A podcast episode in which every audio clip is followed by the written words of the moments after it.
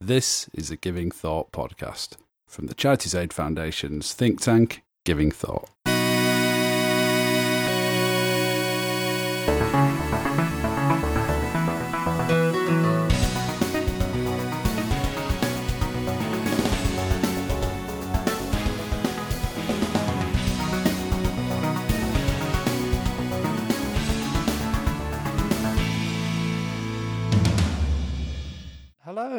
You're listening to the Giving Thought podcast. This is the podcast from CAF's think tank, Giving Thought, in which we look at big issues and themes relating to philanthropy and the work of civil society.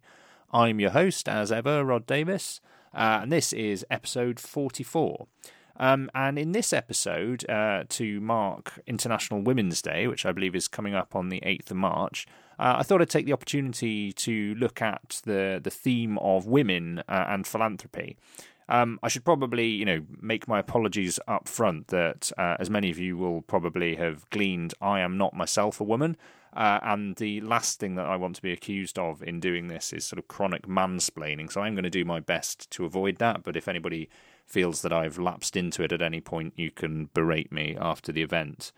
Um, so, what I want to do first, um, as I quite often do on this podcast, uh, anyone who's listened to it before will know, is take a bit of a, a look back at the role that women have played um, as philanthropists throughout history, um, both as kind of uh, some examples of individual female philanthropists, but also more broadly the the way in which philanthropy has kind of shaped women's role in society, which I think is really interesting.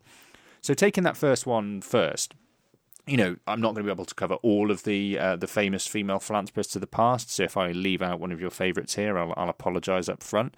But I thought I'd just take a handful that um, you know that I think kind of illustrate some interesting things about the role that women have played in philanthropy. Um, so kind of big female philanthropists of the past. You know, one one of the challenges, obviously, of finding uh, women who were philanthropists in the past were that for a very long time, women weren't generally allowed to make their own money. Um, it was sort of frowned on. They weren't allowed to to be in business. So if they did have money, it was either because they had inherited it um, from their parents, um, or more likely because um, they'd inherited it by marriage. Um, and the first sort of handful I want to uh, talk about came came about in that way. So you know, a good example of this. Uh, for instance, is Angela Burdett Coutts, someone that I have talked about uh, before on the podcast, um, for which I make no apologies. She's got a very sort of interesting story. Um, but as uh, as a philanthropist, she came into money by marrying uh, into a banking family. I mean, she was reasonably wealthy uh, in her own right uh, anyway, because she came from the higher echelons of society.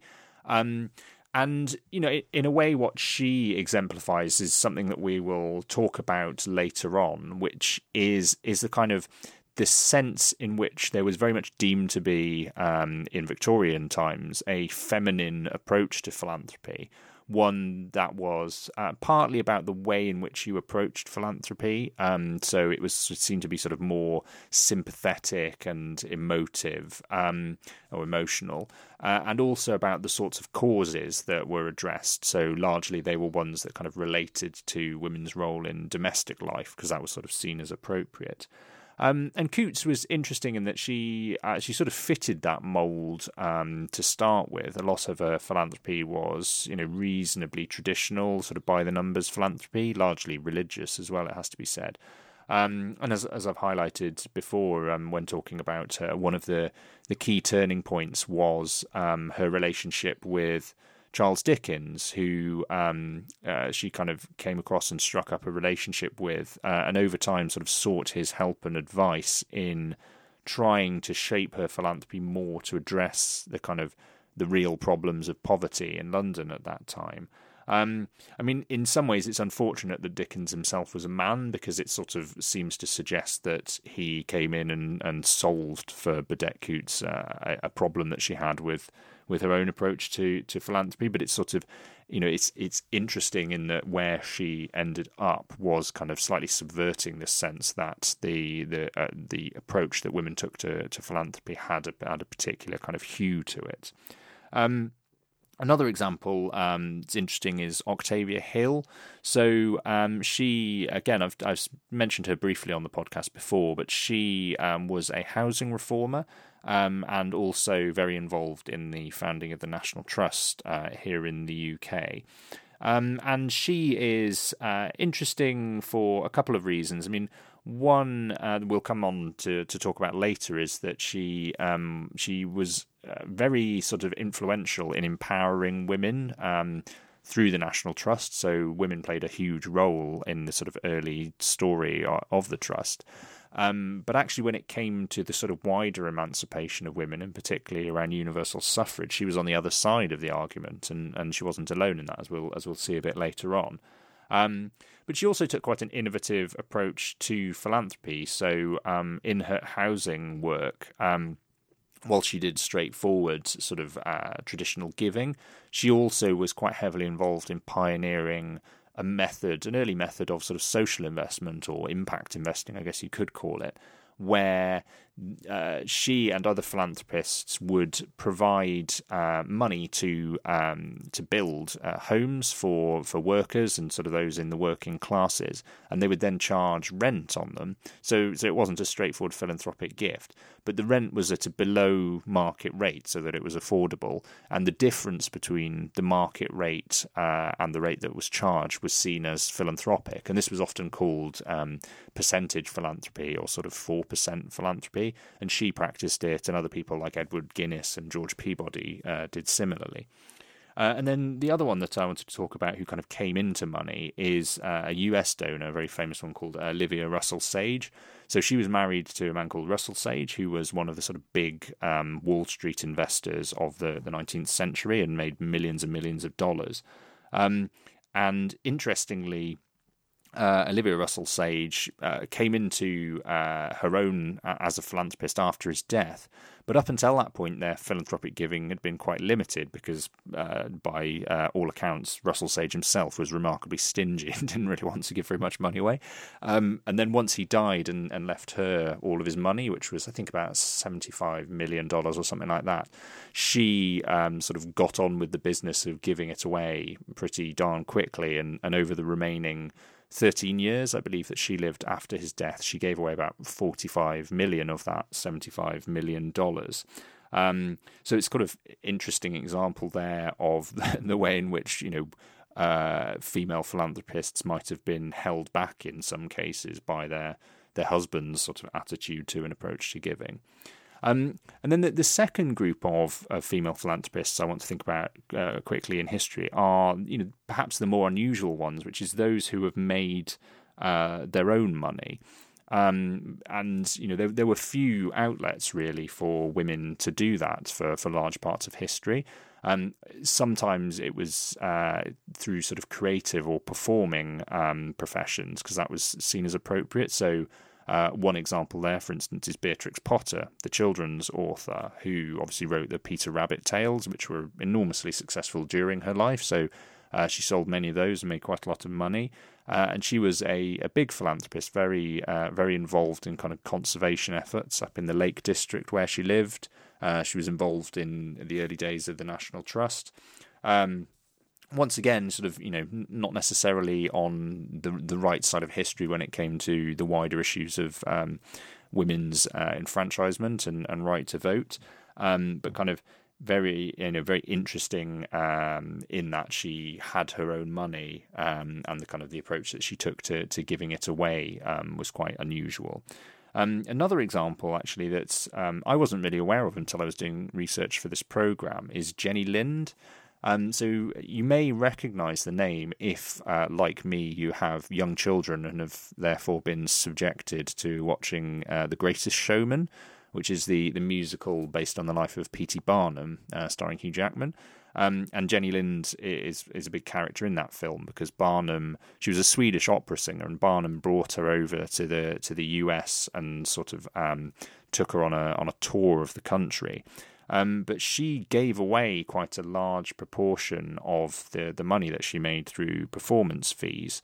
Um, so certainly in the the um, the first few concerts that she did in New York, uh, which I think were in Carnegie Hall, um, which are uh, dramatized in in that film. Um, she gave away all of the money from, from those two performances to the widows and orphans of firefighters in the city, and she did sort of similar things as she toured around the country. Um, there's probably a note of caution in there, in that whilst, whilst it seems true that Lind was highly philanthropic and you know really did some sort of amazing things in terms of giving to charity, this was also part of the mythos that P.T. Barnum created around her, sort of you know this uh, this angel of purity and charity. So you know we might need to take the narrative slightly with a pinch of salt, given uh, Barnum's track record around those sorts of things. Um, and then the the other one that I want to talk about that um, is you know really fascinating, and, and I want to, to go away and, and find out more about her life. Actually, having kind of found out a bit, is uh, Madam C. J. Walker. So she's fascinating for for a number of reasons. But um, so she was uh, a laundress. She was born Sarah Breedlove, I believe, um, at the sort of end of the uh, 19th century down in the, the deep south in the US. Uh, and she was a black woman. And um, she eventually kind of uh, built up her own business empire selling uh, hair and beauty products to, to black people you know who hadn't been catered to up to that time and she amazingly, despite the fact that she was a black woman in the South during the sort of height of the Jim Crow era, um, became reputedly the first self made female millionaire in the US. Um, and the whole time that she was doing this, philanthropy was a huge part of what she was doing. Um, you know, and she she was interesting, I think, because she's one of those people who didn't really particularly separate the way in which she made money from the way in which she gave it away. So she certainly did give away money, uh, often to sort of black educational co- uh, causes, uh, Tuskegee College, um, things like the NAACP and their early work at the start of the 20th century, um, trying to campaign against lynching. Um, but also, she saw her business as a way of empowering um, black people, particularly black women. Um, and she sort of offered franchises out selling beauty products and, and hair products um, at a time when it would have been virtually impossible for women from those communities to find work um, in any other way that wasn't sort of uh, servile work. So you know, really fascinating, and uh, you know, I would encourage you know, anybody to kind of go away and, and look more into her life because I certainly want to. Um, but then more more broadly, I think the question when you look at the philanthropy and the role of women in history is kind of why philanthropy was actually a really important factor in the eventual emancipation of women. We'll we'll talk in the second section about the sort of direct application of philanthropic resources to women's causes like um, uh, suffrage um, and women's rights latterly. But what I mean here is more about the way in which engagement in philanthropy kind of changed the perception of the status of women in society, um, both their own perception of themselves, but also kind of you know men's perception of their potential uh, and what they could do. Um, and philanthropy here was was crucial, really, because there you know one one way of thinking about it is there were sort of two spheres of life. There was the domestic sphere which was seen as you know the appropriate realm of women. So that was all about the home. And women you know were allowed to have a certain amount of power there. And then there was the public sphere which was you know the sphere of politics and, and debate and business. And that was very much the realm of men. Um, and actually it was very difficult for, for women to enter that realm um, and philanthropy, uh, certainly during the Victorian era, became a way of kind of bridging between those two worlds because it was kind of the extension of the domestic sphere into the, the public realm. Um, so as long as women kind of stuck to issues that were seen as appropriate to them because of that domestic role, so things to do with family and, and childcare and those sorts of things, and pursued philanthropy uh, that was aimed at those, it started to be appropriate for them to operate more broadly in the public sphere. Um, I just want to read a quote here from uh, a book by uh, Frank Prochaska, who's done a lot of work about the sort of role of philanthropy uh, and women in the in the Victorian era. And this is from a, a sort of short book he wrote called "The Voluntary Impulse," um, just outlining um, the way you know basically what I've been saying there, and particularly the role that sort of Christian evangelicalism played um, in in allowing women to move into that public sphere. So he says evangelicalism had the important side effect of opening up greater opportunities for women in charitable service. Thought to be predisposed to religion and benevolence and given an education centered on home and family, women were well placed to take advantage of the possibilities in any extension of familial values to the community beyond the home. At home, they had a recognized status and were able to carry out their domestic charities relatively free from formal constraints. From their domestic citadel, they made ever wider forays into society as the frontline dis- defenders of family life. What may be described as an explosion of societies run by women took place in the 19th century institutional expressions of a vital female culture with, fin- with financial resources. These charities not only brought issues such as child welfare and moral reform to the fore, but were to have a profound effect upon women's lives and expectations. Um, and this, you know, that, that quote I think is really interesting because it very clearly encapsulates what I'm trying to say there. Um, and in terms of you know what it meant in in practical terms, um, uh, uh, when it comes to the sort of perception of women, um, I, am going to read another quote. I'm, no apologies here. I think I'm going to quote quite heavily on this bit because I think there's some really really good quotes that get to the heart of this stuff.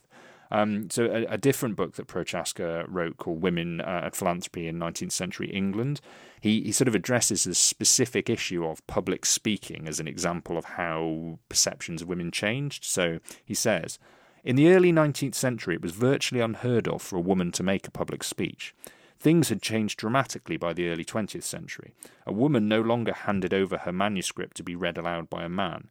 She no longer blushed at the prospect of mounting a platform. When suffragettes changed, chained themselves to the railings outside the Houses of Parliament, public speaking did not seem such an affront to humanity. Such changes had come about only gradually, touched off by women determined to get their message across and willing to test convention by addressing charity meetings, social science congresses, and trade union gatherings. By such actions, they broke down the prejudice against women speakers and made it easier for the less forthright to express themselves in public without fear of obloquy. By enlarging the scope of women's activities, they also modified the way in which people interpreted the possibilities inherent in the female character. So I think that that really clearly sort of outlines the way in which engagement in philanthropy had benefits for for women, not so much in terms of the direct cause that was being um, being kind of pursued, but more in terms of the process of doing it. I think you know we've talked before on the podcast about that those two different dimensions of philanthropy the the sort of process of doing it and what that might offer for for the donor um, and also the kind of direct impact of the gift and this is a case in which I think uh, the the value of it, um, not all of the value, but a large part of the value came in in the process and what it meant for the women engaging in it. Um, I think it's also really interesting to ask a question about why women uh, engaged in philanthropy, um, because they didn't enter into it wanting uh, to kind of uh, increase their role in society necessarily. Um, that was just a sort of the the unexpected uh, end result of it. I mean, one motivation I think that's been identified a lot was sort of boredom, really. Um, you know, they, they didn't really have a, a lot to do, and particularly, you know, middle class or upper class women who lived in houses that were basically kind of run by servants would just be left with very little to do and sort of sitting around idle. Uh, and they were both bored and also um, miserable to an extent because I think that sense of not having any power, and often, particularly if they were sort of intelligent women, the idea that they were denied the ability to do anything with that intelligence in the public sphere was deeply frustrating to them. Um, and so the you know philanthropy gave them an outlet not only to sort of alleviate boredom, but to sort of uh, to work with people whose situation was clearly much worse than their own. Um, and to some extent, that might have been slightly kind of, um, you know, sort of self indulgent. I think there was an element of kind of, you know, poverty tourism or kind of misery tourism in there. So on that, it's really interesting. Um, there's there's a quote from uh, a woman called Josephine Butler, who was a sort of female philanthropist in in Liverpool um, in the Victorian era, and I just want to read a quick quote from her from her sort of memoirs. She said. I became possessed with an irresistible desire to go forth and find some pain keener than my own, to meet with people more unhappy than myself. I had no clear idea beyond that, no plan for helping others. My sole wish was to plunge into the heart of some human misery, and to say, as I now knew I could, to afflicted people, I understand, I too have suffered. So you see, that's very you know she's very clear there that her motivation was was a sort of self-interested one about wanting to sort of make herself feel better by hanging around with people whose lives were much worse than her own Um, and uh, in uh, Margaret Simey, who's a historian who's written a really great um, book uh, about the the history of um, sort of Victorian philanthropy in in Liverpool, say, says about um, Butler something interesting. So she says. The individual glory of Josephine Butler's life was her own, but the pattern of it was to become increasingly common. More and more women were to find, as she had done, that the path to their own emancipation lay in the service of others who were even more depressed and downtrodden than they were themselves. This capacity to relate their concern for others to their own experience and difficulties was to prove a powerful force in years to come, though at the time its potentialities were not realized. So you see, that's yeah, again, it sort of outlines that fact that the motivation might have been slightly self-interested, but the end result was a kind of broader sense in which women were able to engage in the public sphere.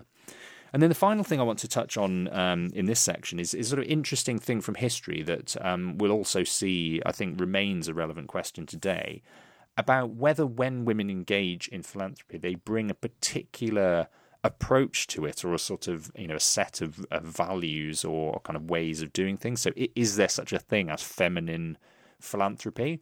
Um, and I, would sort of touched on it earlier, I think, when I was talking about um, uh, Angela Burdett Coutts.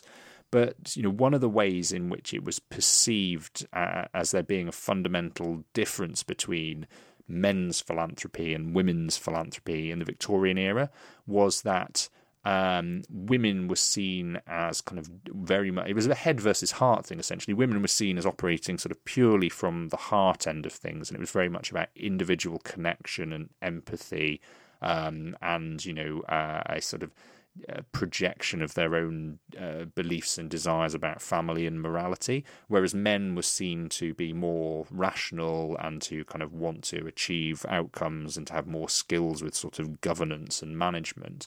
Um, and again, you know, we talked in the episode about rationality, about these, this sort of tension between head and heart. Um, and again, I think Josephine Butler, who we've just mentioned before, had something very interesting to say uh, about this this difference between uh, men and uh, women as she perceived it, and the way in which you might kind of find a middle ground. So she said. Uh, we have had experience of what we may call the feminine form of philanthropy, an independent individual ministering of too medieval a type to suit the present day. It has failed. We are now about to try the masculine form of philanthropy, large and comprehensive measures, organisations, and systems planned by men and sanctioned by Parliament. This will also fail if it so far prevail as to extinguish the truth to which the other method wit- witnessed in spite of its excesses. Why should we not at last try a union of principles which are equally true? So I think that's a, a, a fascinating quote and one that I think has quite a lot of you know uh, relevance today. Not so much in terms of the idea that these are masculine or feminine approaches, but that this kind of you know the, the starting point uh, for philanthropy in terms of uh, heart uh, and kind of personal connection and empathy, uh, and the starting point in terms of sort of rationality and outcomes.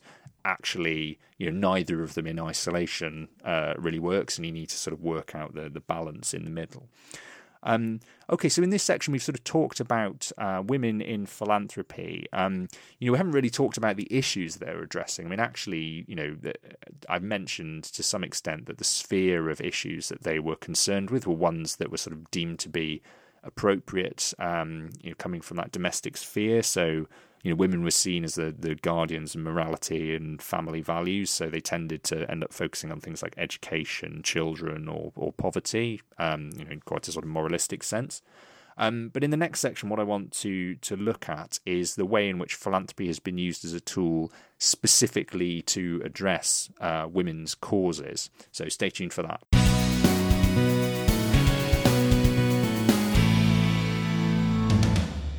Okay, so we're back for part two. And in this section, and as I said before the break, I want to think about sort of philanthropy and women's causes.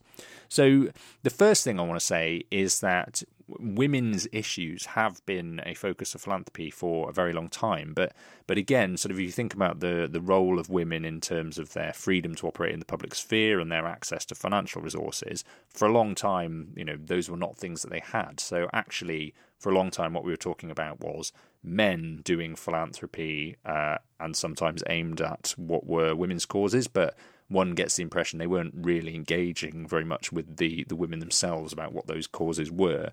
So actually, you know, if you look at the the sort of pre-Victorian history and you know still probably in the Victorian era history of um, philanthropic focus on women, it tends to be very much about um, you know sort of women women's bodies and their reproductive systems, and I think sort of betrays a quite unhealthy male uh, interest in that. And often, you know, it's it's deeply moralistic, um, it's paternalistic, it's often pretty misogynistic. So you know, it's things like um, dealing with fallen women um, or uh, prostitutes uh, on the streets of London by men who are probably genuinely motivated by altruism but are you know seeing themselves as somehow the the saviors of women, uh, despite themselves.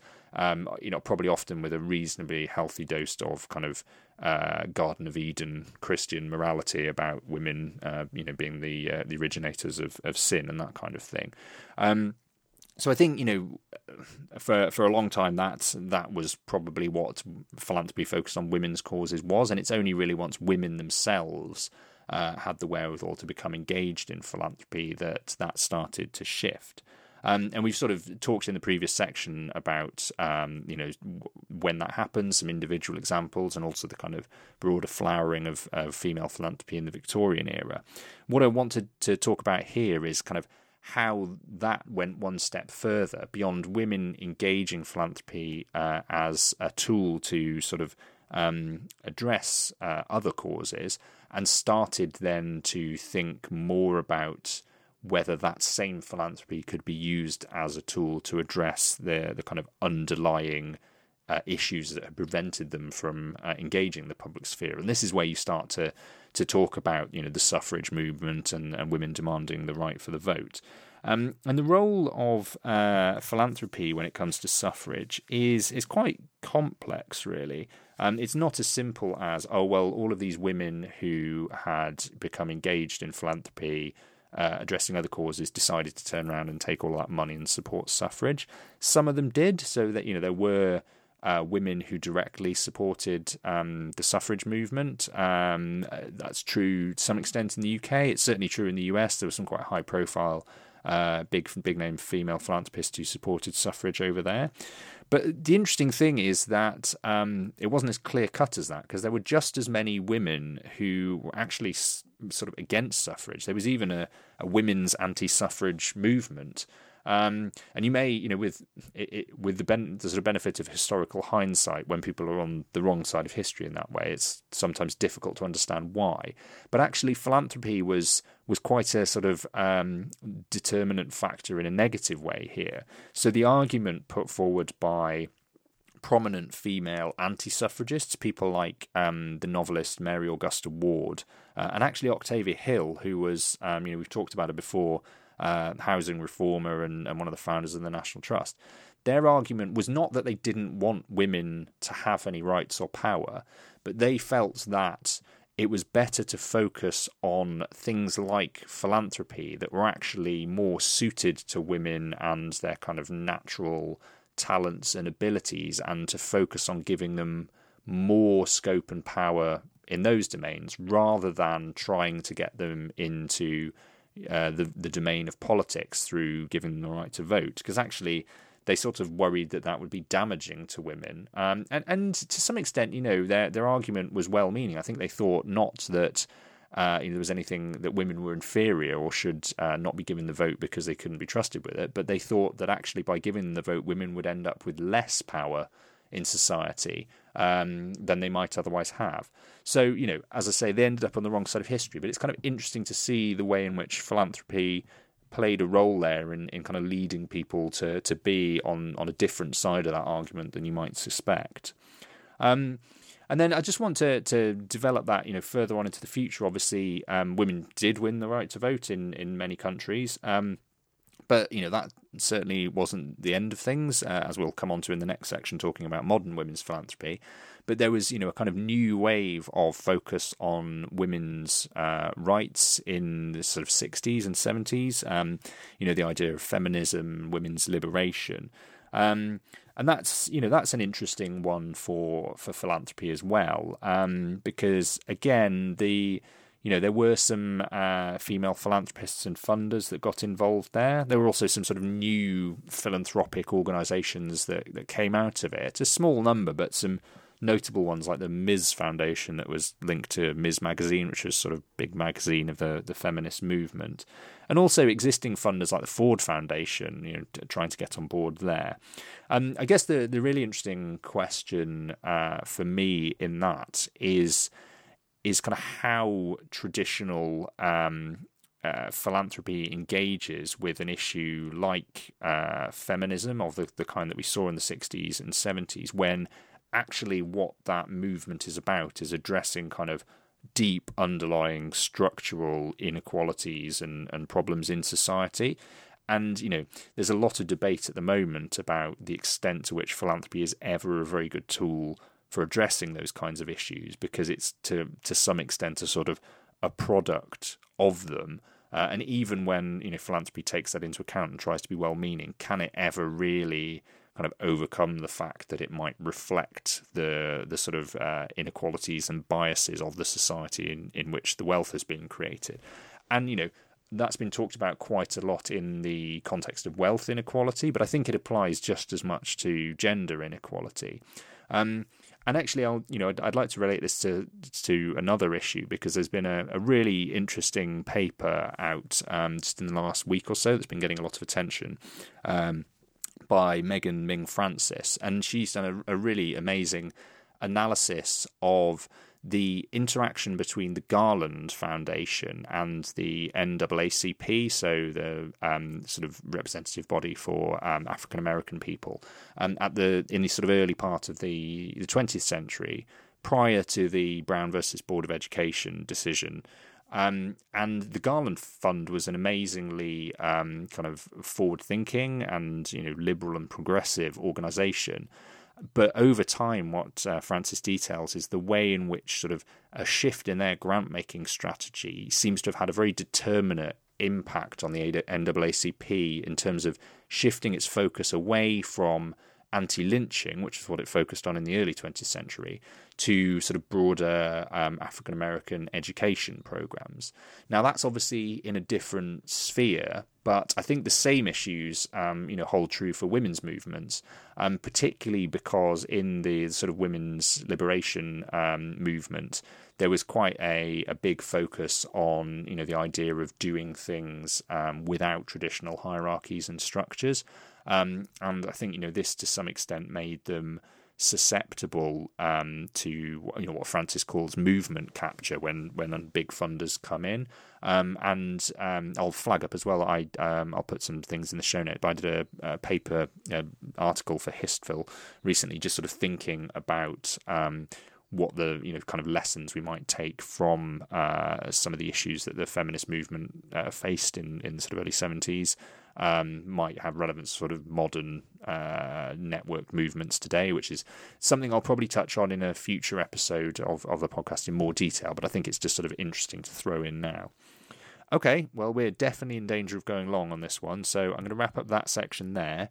Uh, in the final section, I just want to go on to talk a bit about modern women's philanthropy and the sort of the role of women in philanthropy today. So stay tuned for that. Okay, so we're back for the final section, uh, and as I said, in this section, I just want to talk a bit about the role of uh, women in philanthropy today, uh, and I'm going to try and keep it reasonably brief and punchy, just because, again, um, you know, even though it's just me in a room on my own, uh, sitting down and talking into a microphone, it turns out that I uh, am quite garrulous, so these things tend to go long.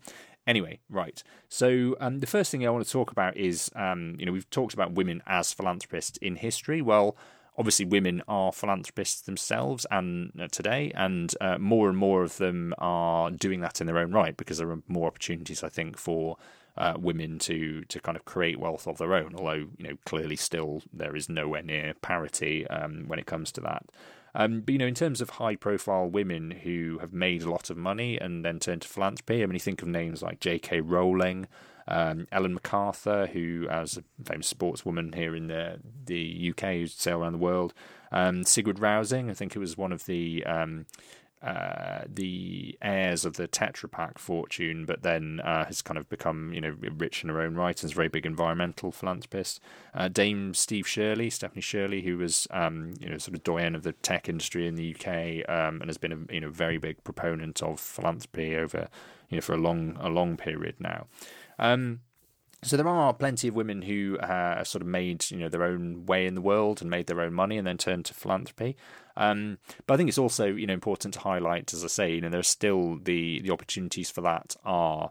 Uh, perhaps you know well certainly more limited than they should be and there is not gender parity so actually um, you know, a lot of the high profile women in the world of philanthropy are still, um, a lot of them are doing it sort of in partnership with husbands who might be the prime wealth creators. And there's a lot of examples of that that one can think of. So um, there's obviously Bill and Melinda Gates, uh, Mark Zuckerberg and Priscilla Chan. Uh, Dustin Moskovitz and Cari Tuna. So Moskovitz is one of the other early Facebook uh, founders um, Laura and John Arnold, um, Steve and Connie Ballmer. So I think it was the Steve Ballmer was the Microsoft guy, and Pierre and Pam uh, Omidyar.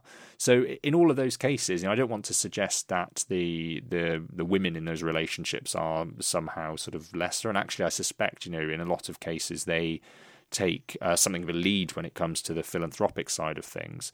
Um, but it's you know sort of in terms of that that question of the extent to which it is genuine women's philanthropy or whether you know how much influence they have over the way in which that money is distributed. You know, I, I don't know what that that sort of uh, continued reliance on uh, on the wealth coming uh, via marriage means.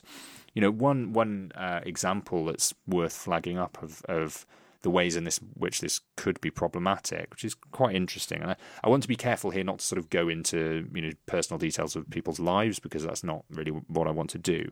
But I just want to to flag up the case of Chris Hohn and Jamie Cooper Hohn. It was you know reported in lots of the papers. So Chris Hohn was a hedge fund manager who set up the Children's Investment Fund and you know made an, an, enormous amount of money through it.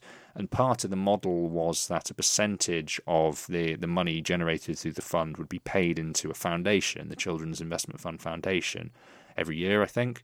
Um, and that foundation would be um, managed by his wife, Jamie Cooper Hohn, um, who was, you know, in her in her own right, a sort of um, very successful non-profit executive um, and it you know became a sort of big player in in the foundation world.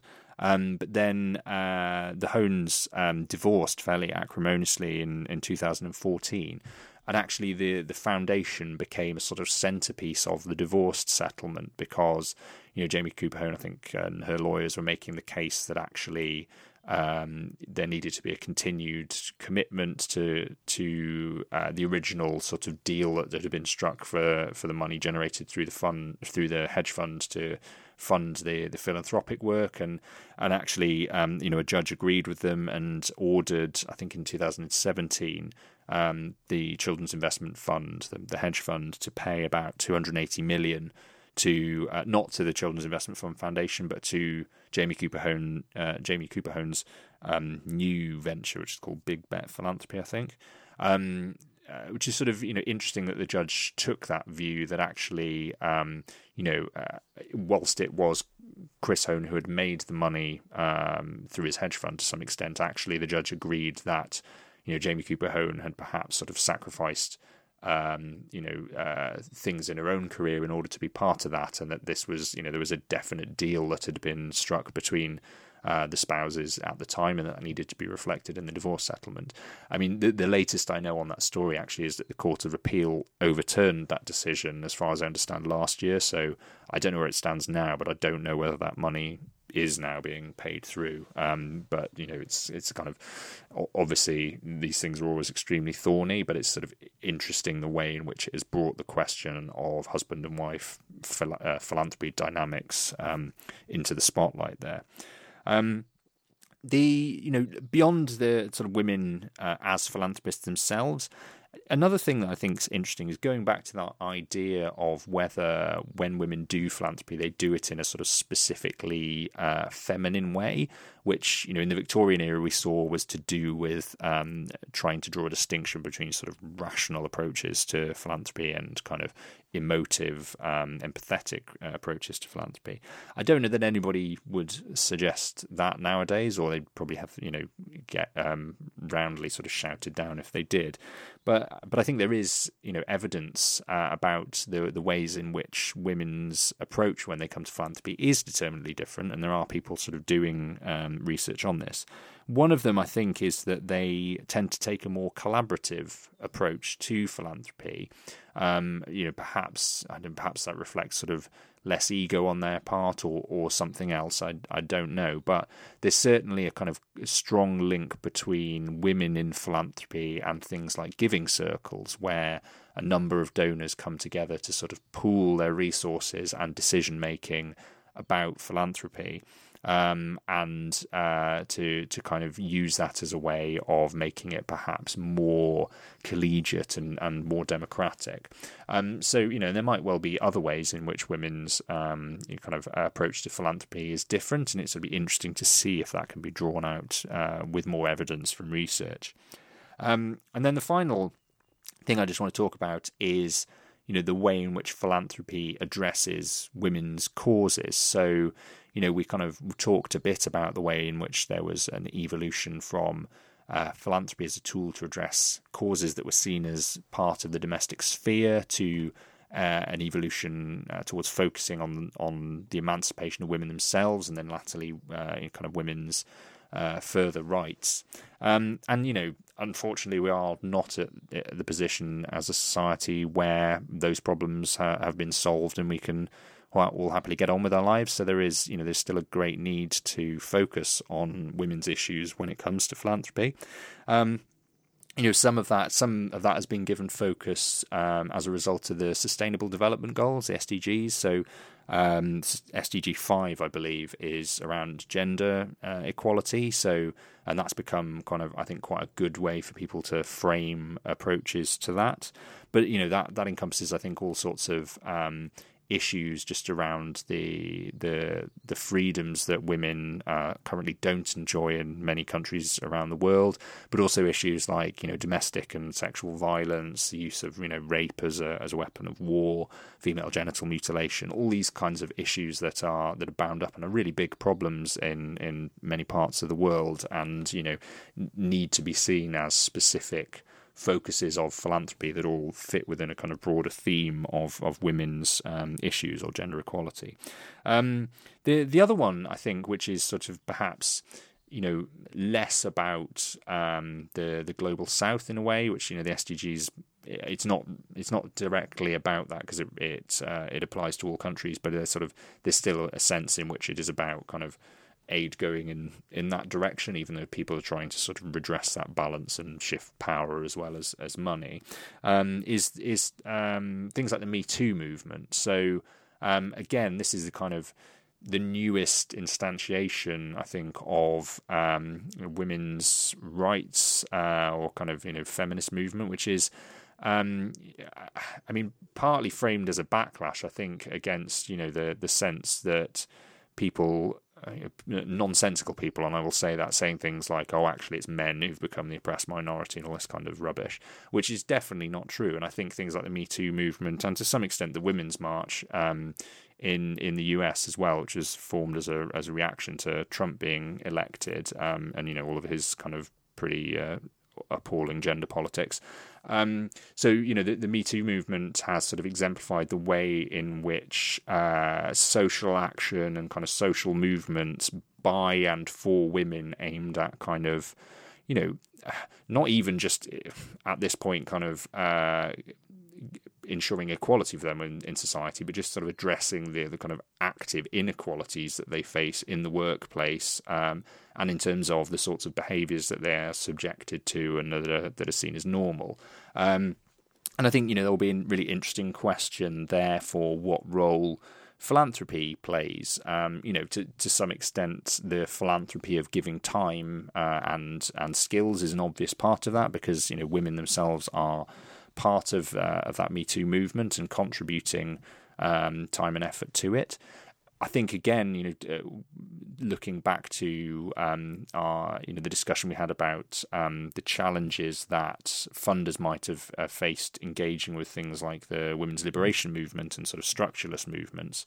Um, in the previous section. I think there's an interesting question there about how funders and philanthropists engage with something like the Me Too movement or sort of broader um, loose, non-hierarchical uh, social movements of that kind aimed at aimed at sort of furthering the rights of women. Um, because again, the danger is always that even if they have good intentions, when they come in with large amounts of money, they inadvertently shift the emphasis or kind of crush the thing uh, that they that they wanted to support in the first place. So, soon I think that that is going to be an, an interesting dynamic over the next few years. And then I guess the final thing to say about this is, you know, we're we're talking about uh, you know women's ability to engage in philanthropy as philanthropists, and maybe that's a reflection of increased gender um, equality to some extent. But and more needs to be done. So you know, philanthropy is a tool for uh, for kind of furthering gender inequality, hopefully.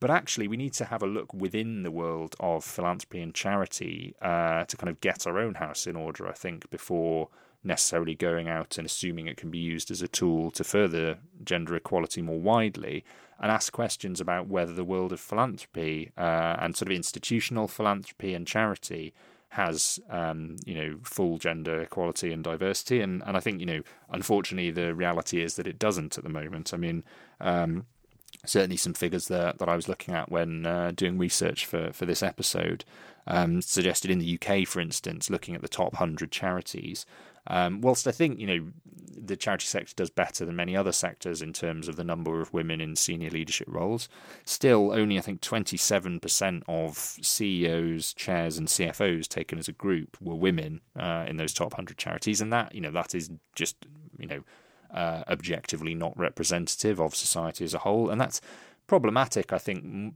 probably even more so for.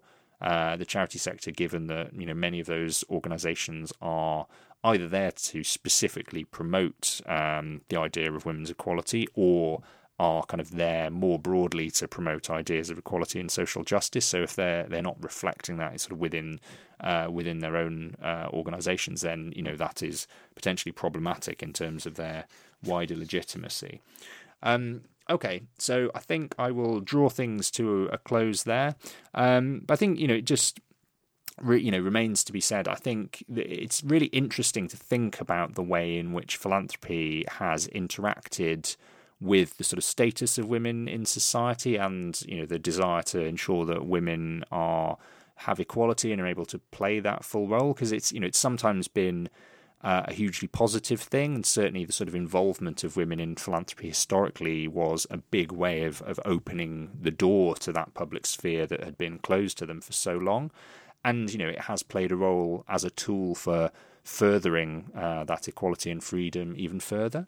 It's you know, but it's sometimes been uh, you know a kind of negative force in some ways, and we saw that with the you know the role that philanthropy's played in in the women's anti-suffrage movement. Um, and again, you know, the challenges that um, you might find when funders try to engage with these sort of looser, non hierarchical movements around women's issues, uh, and the, the challenges that they will kind of inadvertently undermine those because they they perhaps reflect um, too closely the structures of the society um, in which they have been formed. Um, so I think you know it's a, it's a challenge, but um, there's definitely uh, you know a lot of encouraging signs of the uh, recognition of a sort of specific um, a specific kind of type of philanthropy that is both by and for women uh, and could be a kind of hugely potentially um, powerful force in the future. So, you know, I'll keep my fingers crossed on that one. Okay, so uh, I will shut up now because you've definitely had more than enough of me talking for one day. Uh, it just remains to say that um, if you have enjoyed the uh, stuff we've been talking about today, I'll put a load of links in the show notes to relevant stuff. Um, if you are more broadly interested in uh, stuff on kind of philanthropy and civil society, um, check out the Giving Thought pages at the CAF website. Uh, follow me on Twitter at Rhodri underscore H underscore Davies. Uh, and if you've got any ideas for people that we could interview on the podcast or other themes that I could talk about, um, drop me a line at givingthought at cafonline.org. Uh, other than that, it just remains to say uh, like this, uh, subscribe, give us a nice review on iTunes and that kind of thing. And other than that, I will see you all next time. Bye.